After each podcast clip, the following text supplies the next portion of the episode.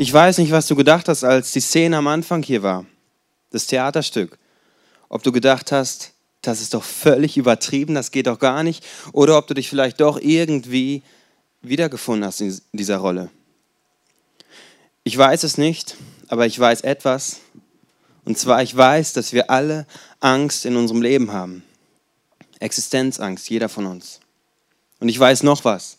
Ich weiß, dass Gott möchte, dass wir, du und ich, angstfrei leben. Weil Angst kommt niemals von Gott. Und wir haben letzte Woche bereits gestartet mit dieser Serie Angstfrei. Und letzte Woche ging es darum, da haben wir darüber gesprochen, was für Ängste können wir konkret in unserem Leben haben und wie können wir sie konkret überwinden. Und heute geht es weiter mit Existenzängste. Und Statistiken sagen, dass Existenzangst das Hauptproblem der Deutschen ist. Also Existenzangst, die Angst, den Job zu verlieren, die Angst, dass eine Wirtschaftskrise kommt, dass die Rente vielleicht nicht mehr ausreicht, dass die Lebensversicherung vielleicht crasht. Der Wunsch in uns, maximale Absicherung zu finden und trotzdem zu wissen, hey, so wirklich hält das ganze Netz doch auch nicht. Und bei Ängsten ist ja immer das Problem, dass Ängste, besonders auch Existenzangst, unser klares Denken außer Kraft setzt. Wenn du Angst hast, dann ist das nicht mehr logisch. Zum Beispiel, das ist, wissen, das ist psychologisch, wie auch immer bewiesen, wenn du Angst hast, kann es dazu kommen, dass du schlechter schläfst. Es kann dazu kommen zu Herz-Kreislauf-Störungen und sogar sexuelle Störungen aufgrund von Angst.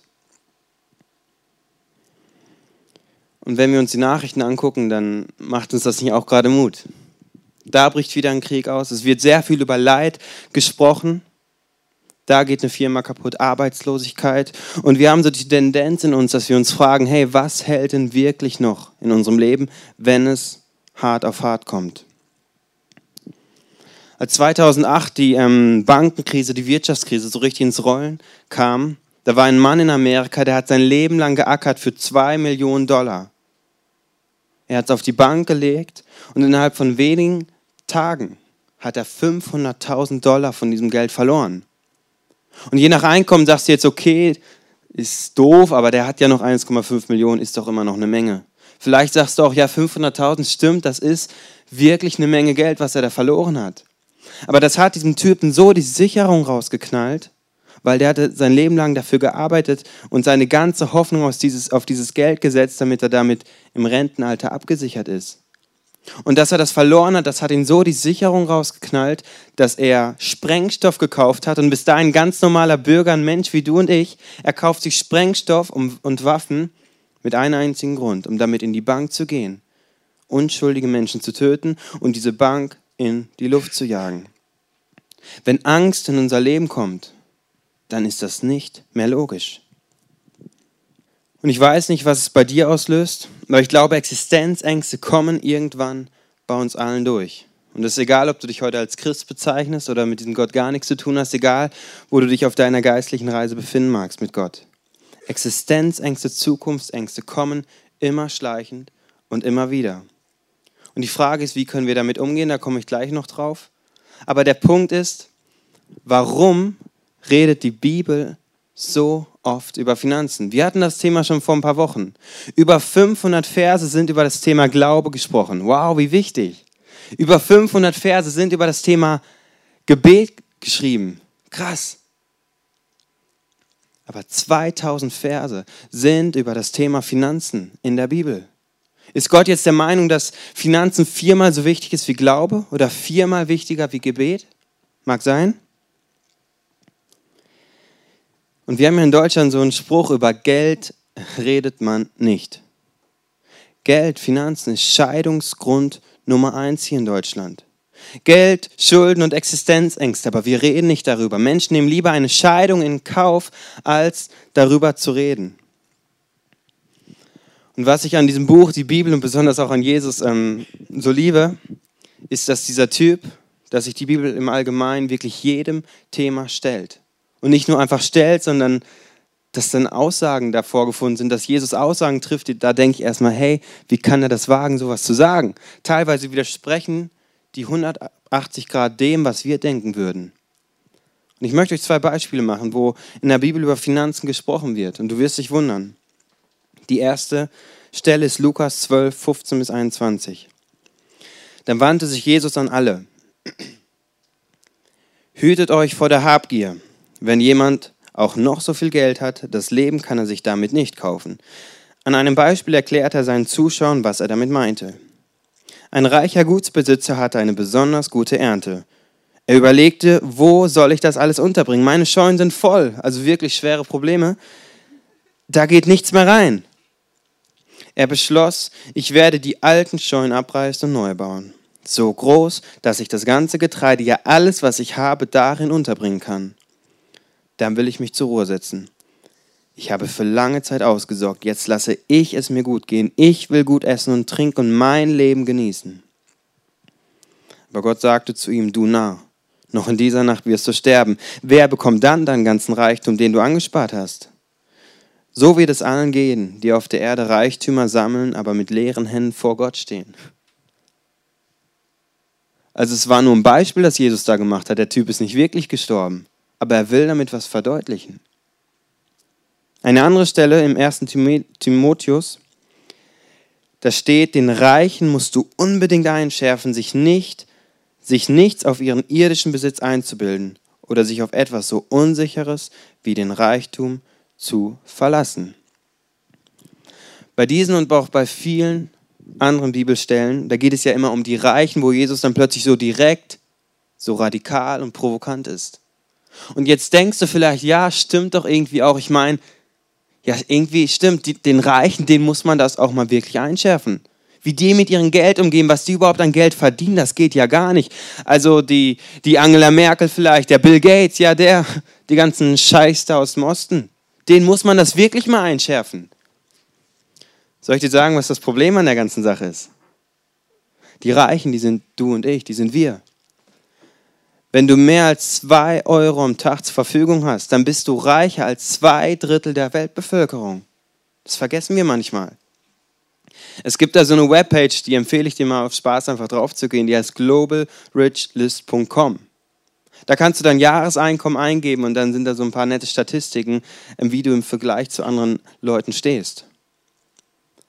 Und ich habe da einmal 8000 Euro eingegeben. Ihr seht das hier vorne. 8000 Euro. Und nicht monatlich, sondern jährlich. Und wenn du im Jahr keine 8000 Euro zur Verfügung hast, für Versicherung, für Miete, für alles, dann bist du entweder arbeitslos oder du bist Student. Du hast garantiert keinen Vollzeitjob. So, und wenn man da 8000 Euro eingibt, jetzt gucken wir uns die nächste Folie an, genau, dann bist du unter den 16,39% reichsten Menschen der Welt. Das heißt, 4, muss ich richtig rechnen, 84% sind ärmer als du. Das bei 8000. Jetzt wollen wir mal 40.000 Euro eingeben, vielleicht so als Einstiegsgehalt für Akademiker. Wenn du 40.000 Euro eingibst, dann zählst du zu den 0,35 Prozent reichsten Menschen der Welt. Über 99,65 Prozent der Weltbevölkerung sind ärmer als du. Also für wen ist dieser Bibeltext, die ganzen Bibeltexte hier? Für dich und mich, für Bielefeld, für das ICF Bielefeld. Du kannst da Hartz IV eingeben und immer noch bist du reicher als 80 Prozent der Weltbevölkerung. Also uns, den Bielefeldern, den muss man es unbedingt einschärfen, reinballern. Ich weiß nicht, was du für ein Wort benutzen würdest, aber du musst ihnen sagen, verlasst euch nicht auf den Reichtum. Das Thema Existenzängste, das ist unser Thema. Warum? Weil Existenzangst hat bei uns in der Gesellschaft nahezu immer irgendwie mit Geld zu tun, mit Finanzen. Und ich möchte euch jetzt hineinnehmen einem Prozess, wo wir schauen, wo wir versuchen, diesen Ängsten mehr ähm, auf der Spur zu kommen und wo wir schauen, wie können wir ein, zwei, drei Steps heute mehr davon frei werden. Wir alle haben Bedürfnisse. Das wusste auch schon der Herr Maslow, der hat uns nämlich für heute diese Pyramide hier gebastelt. Wir alle haben Bedürfnisse. Es fängt an mit den Grundbedürfnissen. Das heißt, wir haben das Bedürfnis nach Trinken, nach Essen, nach Schlaf, nach Wärme, nach Atmung. Weiter geht es mit den Sicherheitsbedürfnissen. Wir brauchen, wollen einen Job haben, wir wollen eine Wohnung haben. Weiter geht es mit sozialen Bedürfnissen, zum Beispiel das ICF, Freunde, Liebe. Dann kommen die Ich-Bedürfnisse und da geht es nicht mehr darum, dass du Kleidung anhast, sondern da geht es darum, welche Kleidung hast du an, wie wirkst du nach außen. Und das Ganze endet mit der Selbstverwirklichung. Und da ist die Frage, möchtest du in ein volles Potenzial kommen auf dieser Erde? Das sind alles Bedürfnisse, die wir haben und grundsätzlich sind diese Bedürfnisse auch erstmal völlig normal und sie sind wirklich gut, dass wir die haben. Es ist auch gut, dass wir die wahrnehmen, weil angenommen wir unser Körper braucht Essen und wir würden das nicht merken, das wäre ein bisschen schräg. Also es ist gut, dass du merkst, dass du diese Bedürfnisse hast.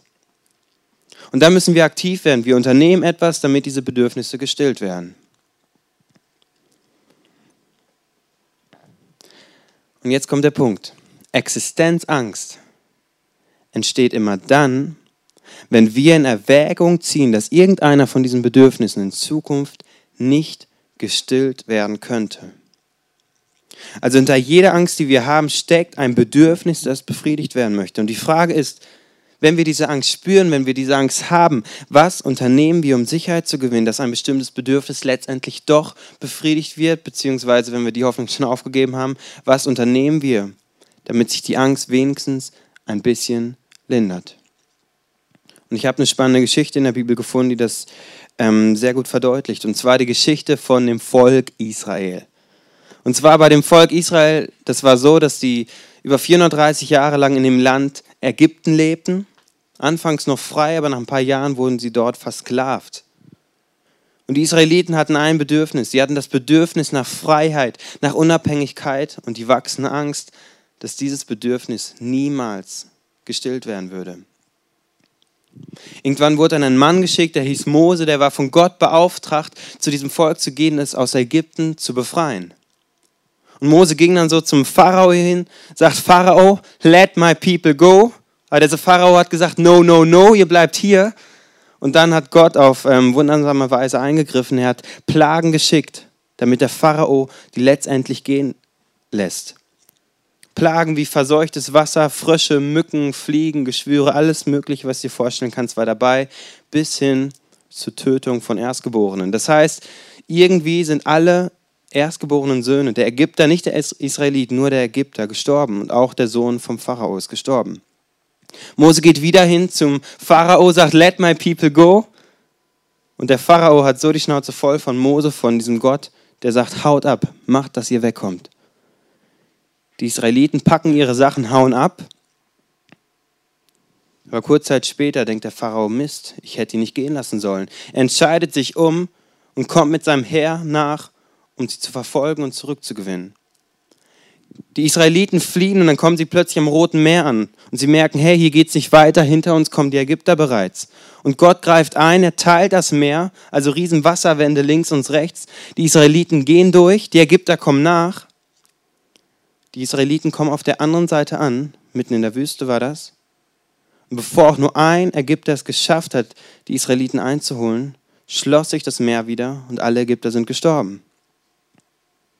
Soweit, so gut. Die Israeliten waren jetzt in der Wüste und auch dort hat Gott sie versorgt. Er hat Brot regnen lassen vom Himmel. Aus Felsen kam Wasser für die Israeliten raus. Nachts hat er sie, äh, tagsüber hat er sie in Form von einer Wolke geführt weil in der Wüste sieht ja alles gleich aus, da muss man schon wissen, wo man langlaufen soll. Und nachts war er da in Form von einer Feuersäule, um das Volk zu wärmen. Das heißt, die Israeliten haben erlebt, wie das Unmögliche möglich wurde durch diesen Gott. Und jetzt kommt der Punkt, Mose hat an einem bestimmten Punkt gesagt, hey, bleibt mal eine Weile hier, ich möchte auf diesem Berg gehen, ich möchte diesem Gott face to face begegnen. Alles kein Problem, Mose geht los und die Israeliten warten. Sie warten eine Woche, sie warten zwei Wochen, drei Wochen, vier Wochen. Mose kommt einfach nicht zurück, fünf Wochen. Und sie fangen an, sich Sorgen zu machen. Wird der Mose überhaupt jemals zurückkommen? Und plötzlich bekommen sie es mit der Angst zu tun. Was, wenn er nicht zurückkommt? Was, wenn ihr Gott auch nicht zurückkommt?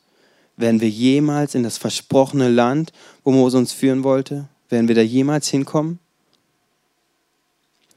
Und an diesem Punkt sind wir und ich möchte euch vorlesen, was dann passiert.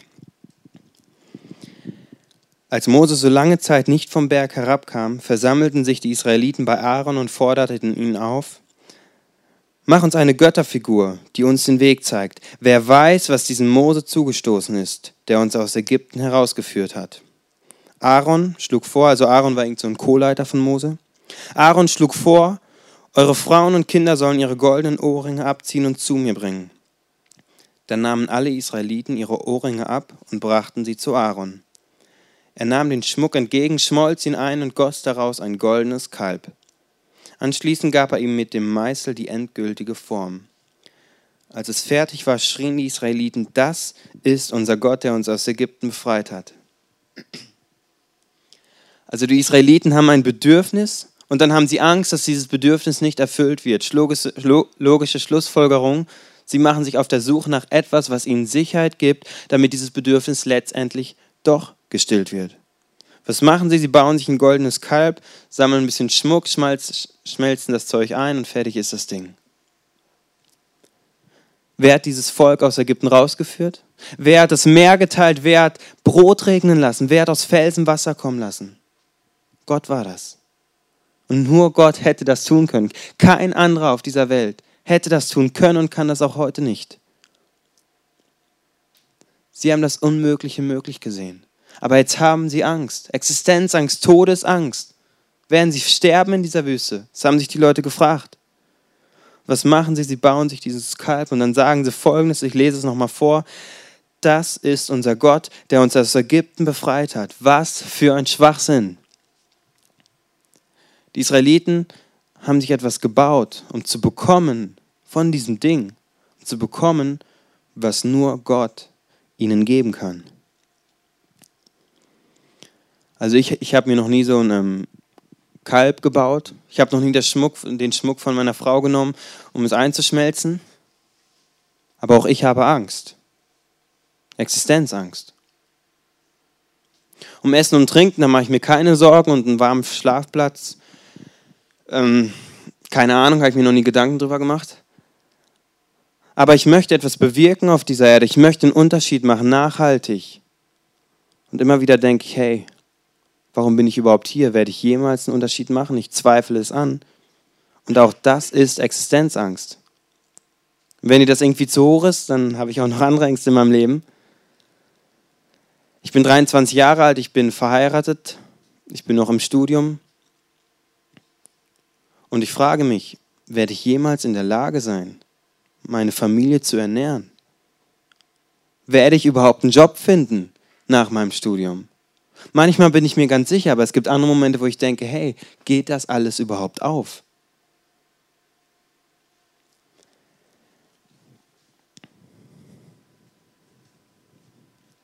Ich glaube, keiner hier würde sich so ein Kalb bauen. Aber wie oft wollen wir alles unter Kontrolle haben, wie auch eben im Theaterstück? Wie oft holen wir uns Wert und Anerkennung aus irgendwelchen Dingen? Wie oft versuchen wir aus anderen Dingen etwas zu bekommen, was nur dieser Gott geben kann. Und ich nenne das heute einfach mal Bewältigungsstrategien oder negativer ausgedrückt Fluchtmechanismen, also Dinge, die wir tun, um Sicherheit zu gewinnen, dass bestimmte Bedürfnisse letztendlich doch befriedigt werden, wenn wir Angst haben. Und ich möchte euch ein paar dieser Bewältigungsstrategien vorstellen. Wenn du Existenzangst in deinem Leben hast, kannst du zum Beispiel Wissen aufbauen, also ich muss maximales Know-how haben, maximale Kompetenz aufbauen, damit ich so möglichst viele Möglichkeiten habe zu reagieren, wenn es einmal schwierig wird. Oder Leistung, Karriere, also maximal nach oben gehen, umso weiter oben ich bin, umso mehr habe ich Kontrolle. Macht, Reichtum, Status, auch sehr beliebt, wenn es darum geht, vor Angst wegzulaufen. Und das sind alles sehr gute Dinge, wirklich, aber effektiv oder nachhaltig sind sie nicht. Als Bewältigungsstrategie, ja, da funktioniert es irgendwie. Ablenkung, Aufregung auch sehr beliebt, also Facebook, irgendwelche TV-Shows, Spiele oder Horrorfilme. Ich habe letztens gelesen, warum Horrorfilme so beliebt sind, sagen Psychologen, also ich habe keine Ahnung. Und zwar Horrorfilme, umso schlimmer, umso brutaler, umso besser, weil es hilft dir, gegen deine Angst vorzugehen. Wenn du in so einem Film sitzt, wenn du im Kino sitzt, dann schaltet dein Hirn nämlich um auf Notversorgung, auf Angst vor dem Film. Und für einen kurzen Moment kannst du Ängste aus deinem Leben vergessen. Eine super Bewältigungsstrategie, aber es ist keine Lösungsstrategie. Essen auch sehr beliebt, Kohlenhydrate, Glückstoffe, Zucker, alles ganz toll. Drogen, Medikamente, Bindungen, also möglichst viele Beziehungen haben, möglichst oft den Partner wechseln und so weiter. Es gibt noch viel mehr solche Strategien. Auch Shopping übrigens kann eine solche Bewältigungsstrategie sein.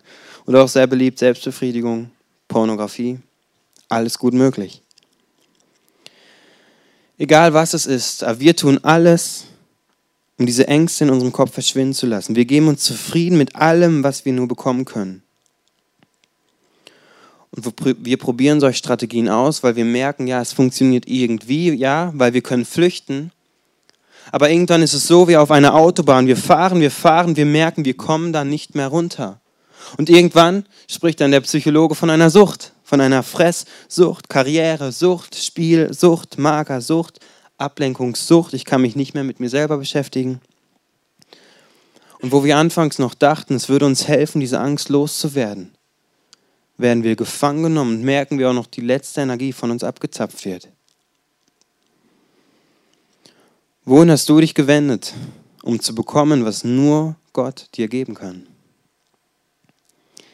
An einer Stelle in der Bibel heißt es, er geht ein Kamel durch ein Nadelöhr, als dass ein Reicher, also wir, in Gottes neue Welt kommt. Also er geht ein Kamel durch ein Nadelöhr, als dass wir diesem Gott wirklich nachfolgen können. Und das Bild mit dem Nadelöhr, das ist ein Bild, was damals noch jeder verstanden hat. Und zwar damals war ja oft so eine Mauer um so eine Stadt und dann war da so ein großes Tor und daneben war ein kleines Tor. Es war eigentlich dafür gedacht, damit die Menschen da durchgehen können. Und wenn jetzt nachts ein Kaufmann mit seinem Kamel und seinen Waren kam, dann war das große Tor aus Sicherheitsgründen geschlossen. Blieb das kleine Tor. Und dann musste er die Waren vom Kamel abnehmen er musste das Kamel in die Knie zwingen, damit es dort soeben noch durchgehen konnte. Und dann die Waren alle einzeln schön da durchtragen. Das war das Nadelöhr. Und Reichtümer, der ganze Wohlstand, den wir erleben, die ganzen vielfältigen Möglichkeiten, die wir heutzutage haben, die sind so gut, aber sie können uns im Weg stehen. Ich wiederhole es gerne nochmal, Geld zu haben, das ist eine gute Sache. Bitte hör dir den Podcast über Finanzen an. Wenn du Geld hast, dann mach was daraus, dann maximiere es. Krieg so viel wie möglich davon und setz es ein. Aber das Problem mit Geld ist, wenn wir versuchen, etwas davon zu bekommen, was nur dieser Gott geben kann, und das passiert bei uns sehr schnell oder die Gefahr ist bei uns sehr groß, weil wir eben sehr einfach an Geld rankommen und oft schon sehr viel haben. Aber wenn wir versuchen, etwas zu bekommen, was nur Gott geben kann, von diesem Geld, dann sind wir auf dem falschen Dampfer. Das Problem mit Geld ist, dass wenn wir Angst bekommen, dass wir meinen, wir können, umso mehr Geld wir haben, wir können damit alles kontrollieren. Wir können Dinge selbst in die Hand nehmen. Und Gott sagt, das ist für diese Menschen nicht unmöglich, nichts ist unmöglich. Aber Gott sagt, dass es für diese Menschen, für uns, sehr schwer ist, ihm wirklich nachzufolgen. Und was jetzt hinter dem Ganzen steckt, was ich bisher gesagt habe, ist eigentlich runterzubrechen auf eine einzige Sache. Und zwar Vertrauen. Worauf kannst du dich verlassen? Auf wen kannst du dich wirklich noch vertrauen heutzutage in dieser Welt? Und Karina wird jetzt ein bisschen Piano spielen und ich möchte dich einfach kurz einladen, dir einmal Gedanken zu machen. Auf wen kannst du dich wirklich noch verlassen? Und nicht jetzt irgendwie eine religiöse Antwort, ja klar, Gott ist doch logisch, sondern wirklich mal in deinem Herzen zu horchen. Auf wen kannst du dich wirklich noch verlassen?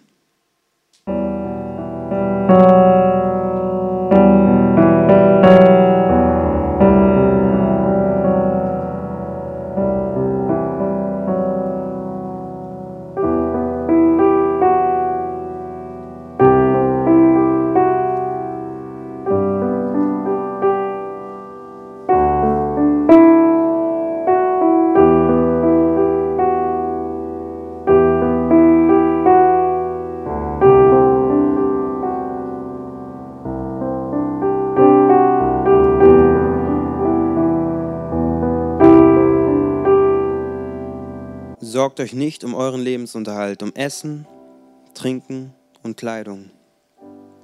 Leben bedeutet mehr als nur Essen und Trinken und der Mensch ist mehr als seine Kleidung. Seht euch die Vögel an. Sie säen nichts, sie ernten nichts und sammeln auch keine Vorräte. Euer Vater im Himmel versorgt sie. Meint ihr nicht, dass er sich um euch noch viel mehr kümmert? Und wenn ihr euch noch so viel sorgt, könnt ihr doch euer Leben auch nicht um einen Augenblick verlängern. Weshalb macht ihr euch so viele Sorgen um eure Kleidung? Seht euch die Blumen auf den Wiesen an. Sie arbeiten nicht, Sie kümmern sich auch nicht um ihre Kleidung. Doch selbst König Salomo in seiner ganzen Herrlichkeit war lange nicht so prächtig gekleidet wie irgendeine dieser Blumen. Wenn aber Gott sogar das Gras so schön wachsen lässt, das heute auf der Wiese grünt und morgen vielleicht schon verbrannt wird, meint ihr, dass er euch dann vergessen würde? Vertraut ihr Gott so wenig? Hört also auf, voller Sorgen zu denken, werden wir genug zu essen haben und was werden wir trinken, was sollen wir anziehen? Wollt ihr denn leben wie die Menschen, die Gott nicht kennen und sich nur mit diesen Dingen beschäftigen? Euer Vater im Himmel weiß ganz genau, dass ihr das alles braucht. Gebt nur Gott und seiner Sache den ersten Platz in eurem Leben, so wird er euch auch alles geben, was ihr nötig habt. Deshalb habt keine Angst vor der Zukunft. Es ist doch genug, wenn jeder Tag seine eigenen Lasten hat. Gott wird auch morgen für euch sorgen. Dieser Gott, von dem hier gesprochen wurde, der behauptet von sich, dass er dich gemacht hat, dass er dich bereits kannte, bevor du überhaupt geboren warst. Und er kennt deine Bedürfnisse besser, als du es jemals tun wirst. Und dieser Gott sehnt sich nach dir. Er liebt dich, sagt er. Und in einer Stelle in der Bibel heißt es, seine Liebe, also die vollkommene Liebe, die vertreibt alle Angst. Und ich glaube, wir dürfen heute eine Entscheidung treffen. Wir haben die Wahl zwischen Vertrauen und Angst. Angst führt uns zu diesen tollen Bewältigungsstrategien. Also dazu, dass wir meinen, wir müssen alles unter Kontrolle haben.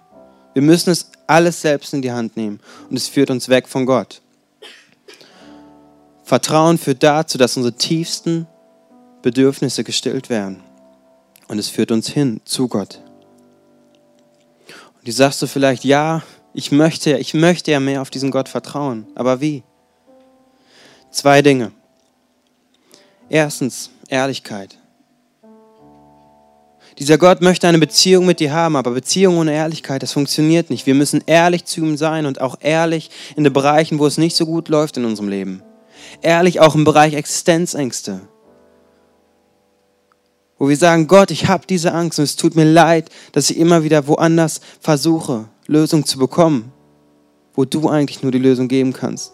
Aber ich weiß nicht weiter, Gott. Bitte hilf mir. Wir alle, egal ob Christ oder nicht, wir müssen Gott auf dieser Weise immer wieder aufs Neue begegnen. Und der zweite Schritt ist, dass wir uns daran erinnern, wer Gott wirklich ist. Er ist nicht nur der große Schöpfer, sondern er hat dich gemacht. Und er sagt, ich bin gut, ich bin für dich. Bei mir kannst du dich sicher fühlen. Du bist dieser Welt nicht hilflos ausgeliefert. Es gibt keinen Grund, Dinge selbst in die Hand zu nehmen.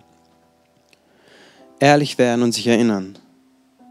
Und praktisch kann das vielleicht bedeuten, dass wir vielleicht einfach mehr Zeit mit diesem Gott verbringen sollten, dass wir mehr mit ihm kommunizieren sollten, beten und vielleicht auch mal ruhig sein und hören, was er uns zu sagen hat. Im Worship kannst du das machen. Sich erinnern, an was er getan hat. Es kann sein, mal zu überlegen, was hast du in deinem Leben schon mit diesem Gott erlebt. Oder einfach mal in der Bibel nachlesen, was hat Gott früher bereits getan. Vielleicht ist das Problem, was du gerade hast, genau auch in der Bibel und du weißt, stimmt, es wäre nicht das erste Mal, dass Gott so ein Wunder tut. Und du wirst merken, indem wir das machen, wird Vertrauen automatisch immer mehr werden. Es wird wachsen dadurch. Lass uns diesen Tag heute zum Tag machen, wo wir uns entscheiden, aufzuhören, Dinge selbst in die Hand zu nehmen und entscheiden, ihm zu vertrauen. Wende dich an Gott und bekomme, was nur er dir geben kann. Und diesen Prozess kannst du eben ihm geben, wonach er sich schon die ganze Zeit gesehnt hat, nach einer Beziehung mit dir. Aber wisst ihr ganz kurz noch, was das Problem ist mit Vertrauen? Ich war die letzte Woche krank und ähm, meine Stimme war seit letzten Samstag nicht so gut. Und ich war recht heiser, es hat gekratzt beim Schlucken. Und wenn ich geredet habe, habe ich gemerkt, ähm, dass ich kaum noch reden kann danach. Und gestern muss ich mich entscheiden, kann ich heute predigen oder nicht. Und gestern dachte ich noch, ich habe wieder geredet und es wurde wieder schlechter. Ich dachte, das, das läuft nicht. Aber ich hatte den Eindruck, dass ich es durchziehen sollte. Letztendlich muss ich Gott vertrauen. Und jetzt bin ich hier, ich rede und ich hatte Angst davor, weil es kann sein, dass meine Stimme wäre abgebrochen und dann wäre gar nichts mehr hier. Es hätte sein können, dass meine Stimme morgen total wieder kaputt ist, weil ich jetzt über eine Stunde geredet habe. Also eben auch in der ersten Celebration. Aber jetzt rede ich. Und ich weiß nicht warum, aber meine Stimme ist fit wo ich geredet habe eben und jetzt, ich habe keinen Kratz, mir geht's gut. Das Problem damit ist, wir können es nicht ausprobieren, sondern wir müssen Gott einen Vertrauensvorschuss geben. Und dann, wenn die Situation kommt, dann wird sich zeigen, dass Gott wirklich da ist und du ihm wirklich vertrauen kannst. Aber wenn wir diese Bewältigungsstrategien haben, dann lassen wir es gar nicht zu, dass Gott uns das auch wirklich beweisen kann. Wir werden jetzt gleich einen Song singen und dieser Song heißt More. Und in dem Song heißt es ganz am Anfang, mehr als Gold, mehr als Leben, als irgendein Leben, mehr als Ruhm möchte ich dich suchen, Gott. Und später in dem Song heißt es, Gott, jetzt bin ich hier, um dir alles zu geben, um dir mein Herz zu geben. In anderen Worten, ich gebe dir alles, Gott, und ich vertraue dir, dass du es richtig machen wirst. Und ich lade dich jetzt ein, diesen Song zu deinem Gebet zu machen. Und vorher möchte ich noch kurz beten. Gott, ich danke dir, dass du hier bist. Ich danke dir für dieses Thema Existenzängste und ich danke dir, dass du nicht der Erfinder von Angst bist, sondern dass du der Erfinder bist von allem Guten, der Erfinder bist von Hoffnung, von Mut. Und danke, dass wir bei dir sicher sein können, egal was es ist.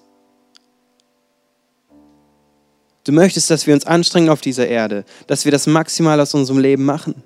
Aber das hat Grenzen. Bei diesen Grenzen sagst du, komm zu mir. Und Gott, wir wollen dir vertrauen. Aber manchmal ist es nicht so einfach und ich bitte dich, dass du jetzt wirklich jedem Einzelnen hier Vertrauen zusprichst. Dass es uns einfach fällt, dir zu vertrauen.